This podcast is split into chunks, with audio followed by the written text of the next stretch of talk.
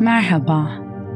Bugün birlikte küçük bir sabır pratiği yapacağız. Dikey bir oturuşa geç ve gözlerini yavaşça kapat. Nefesini bütün vücudunla serbestçe akıt kendine, duygularına ve düşüncelerine hiçbir müdahalede bulunma lütfen. Aldığın nefes rahatça içeri giriyor ve aynı rahatlıkla dışarı çıkıyor. Dikkatini bütünüyle alıp verdiğin nefesine ver Sanki içinde kocaman bir boşluk var. Hava içeri girdiğinde boşlukta dolaşıyor ve dönüşerek senden ayrılıyor. Tıpkı hayatımıza giren her şey gibi. Sana geliyor ve içinde dönüşüyor. Artık eskisi gibi olmayarak tamamen değişmiş bir halde senden ayrılıyor. Bu yaşamın doğası. İçindeki boşluğu bütünüyle fark et ve büyüt. Bırak kocaman olsun. İyice büyüsün.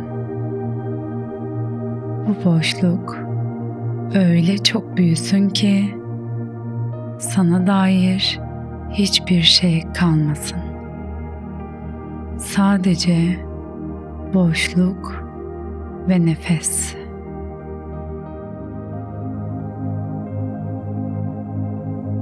Yalnızca boşluk ve pürüzsüzce nefes.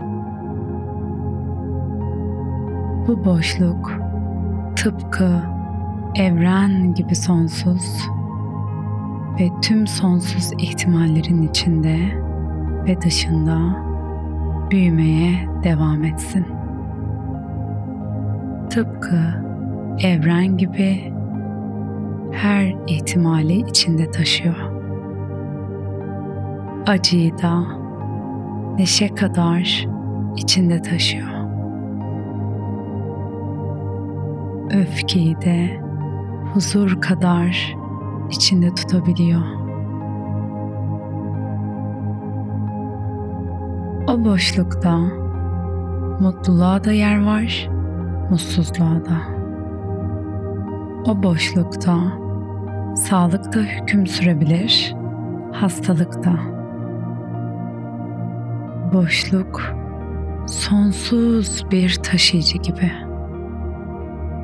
Hisset ve büyüt. Ve işte sabrın filizlendiği yer bu boşluk. Bu boşlukta her şey normal. Her şey onaylanmasa bile kabul edilebilir.